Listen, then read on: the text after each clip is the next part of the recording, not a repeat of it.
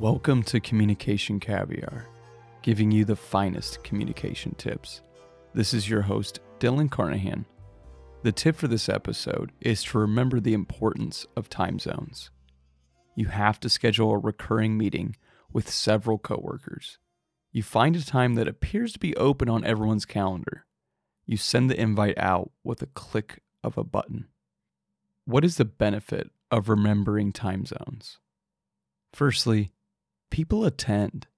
If the time is not convenient for you, then you make it known or you don't show up.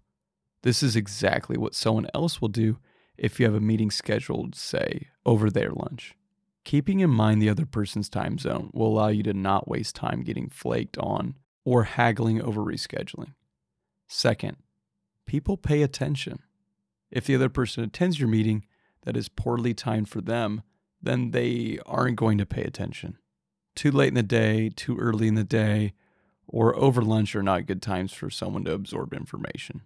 How do you remember the importance of time zones? Firstly, know where people live. If you communicate with someone on a regular basis, make a note of what time zone they live in. That way, you avoid a scheduling error.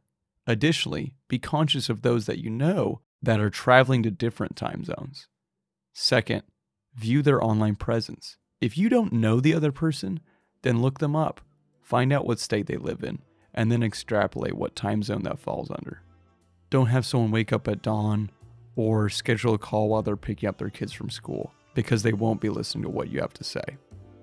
Thank you for listening. Subscribe to the podcast to be informed when our latest episodes are released.